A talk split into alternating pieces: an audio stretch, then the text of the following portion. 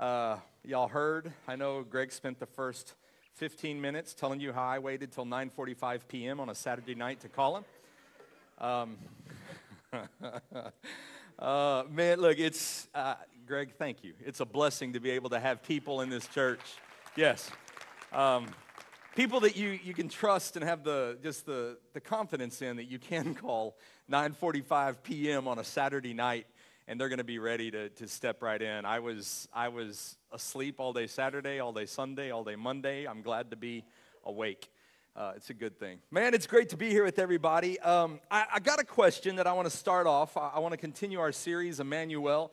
And uh, what I want to ask first is how many of you have ever prayed or asked, man, God, if you, God, I need you to be with me during this. God, would you be with us during this? Is that, is that kind of like a, a normal, yeah, I mean, it's one of those things I think even if you're, even if you're, you're not, if, even if you don't believe in God at some point in time in your life, you say something to the effect of, man, God, I need you to be with me in this situation. I don't believe in you, but, but if you would, just help me out. Um, it, it's just kind of one of those normal things. You're getting ready to go on uh, a trip with here it is, it's Christmas time, you're getting ready to go visit family, and you're like, God, be with me. Uh, um, for safety as we travel, um, for, you know, it's, you're walking into a, a, job interview. You're walking into something that's going on at work. God, Ben, I, I need you to be with me. You're walking into a, a, test. If you're in school, you're walking into an exam. God, I need you to be with me. And, and the whole while he's saying, Yeah, you probably should have studied. I'll be, I'll be with you, but yeah, you probably should have studied. Um, it's just kind of one of those things that we throw around a lot. But what does it mean for, uh, for when we say God be with us? What does it mean for God to be with us? Again, we're continuing uh, this Emmanuel series. I started a couple weeks back, and, and we started it, and I spoke on hope in a very weary world. I, have mentioned it time and time again over the last couple months how this particular time of year uh, it's supposed to be joyful. And, and Christmas has a way of not only magnifying the joy, magnifying the good, but, but in the same breath, it also can magnify the hurt. It can magnify the pain in people's lives. There's more people that deal with depression and deal with suicide than any other time of year. It's right now during these times. And it's serious things that, that people deal with on a daily basis. And it, it's just hurt. And so uh, we talked about having hope even though we are and we live in a weary world. Last week, uh, Greg spoke on trust, the trust that, that John had for Jesus, and Jesus also had for John. And today, I want to I wanna continue that, that same context, that same idea, talking about this word, Emmanuel. Um, there's a, a, carol, O come, O come, Emmanuel. And uh, I, think a lot of times uh, it, it, can be even just with worship, especially with, with Christmas carols, but, but with worship, with life, we kind of get into this rote habit. We get into this, this is just what it is, this is what I do, and, and so I'm going to wake up on a Sunday morning and, and I'm going to go to church because that's what I do, and, and I'm going to sing the songs because that's what I do. And, and, and so the same when we sing Christmas carols, there's stuff like, O come, O come, Emmanuel. Well, why do you sing it? Well, because they've been singing it for hundreds upon hundreds and upon hundreds of years. And so that's just the song you sing at Christmas, right? The song was actually the, the word, O come, O come, Emmanuel. That line was penned somewhere around 800 AD. 800 AD is when that line, it was then taken, it was, it was a part of a, a, a ritual, um, a symbolic a religious uh, period, and they, they, they would re- repeat these, these, letter, these lines, these, these chants that started with O. This one just happened to be O come, O come, Emmanuel. The, the music to it was actually developed, I believe in the 1700s, they put it to, to music. But that line, O come, O come, Emmanuel, there was something to it, there's depth to it. How many of you can agree that for something that was written back in 800 AD, that's a little bit of time for us to still be saying and singing.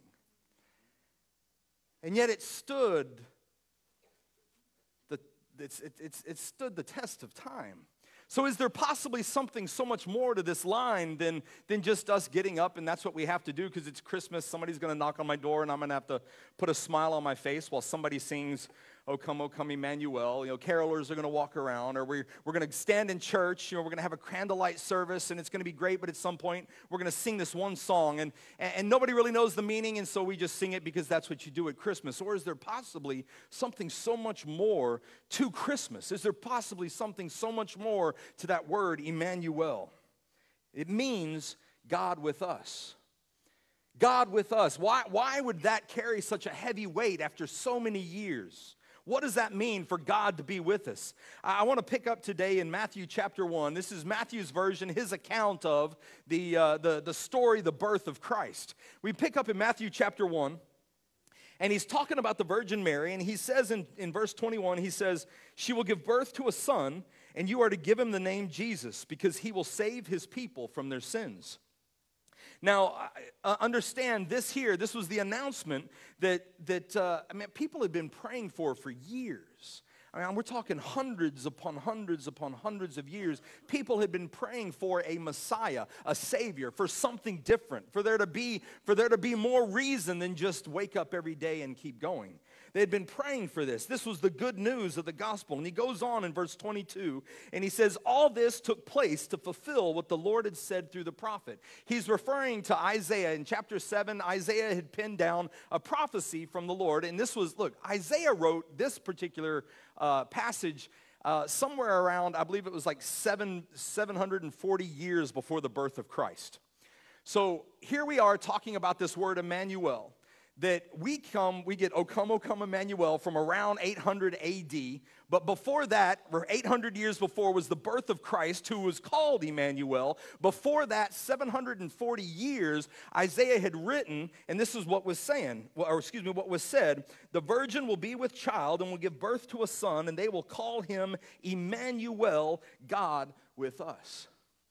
So, this was something that the people had been waiting on for thousands of years. This was something that, that they had been holding on to. There will one day be a Messiah. And then Isaiah prophesies yes, one day this Messiah, this man will come. His name shall be called Emmanuel, God with us. Now, God with us, this, I, I think we need to grasp a little bit of, of just how crazy this news was. This wasn't just hey, here's another carol for you to sing when it gets around, you know, Christmas time. This was something so much deeper. Everybody in the Old Testament knew that, that God was too holy to behold. Throughout the Old Testament, uh, I'll segue even further back, all the way back to the very beginning. God had created a, a relationship. He'd created Adam and Eve so they could be together. God walked and talked with Adam and Eve in the garden. There was a relationship. Sin came along, and because of sin, there was a separation, there was a divide. And so now, ever since that moment, there had always been this, this gap between people and God.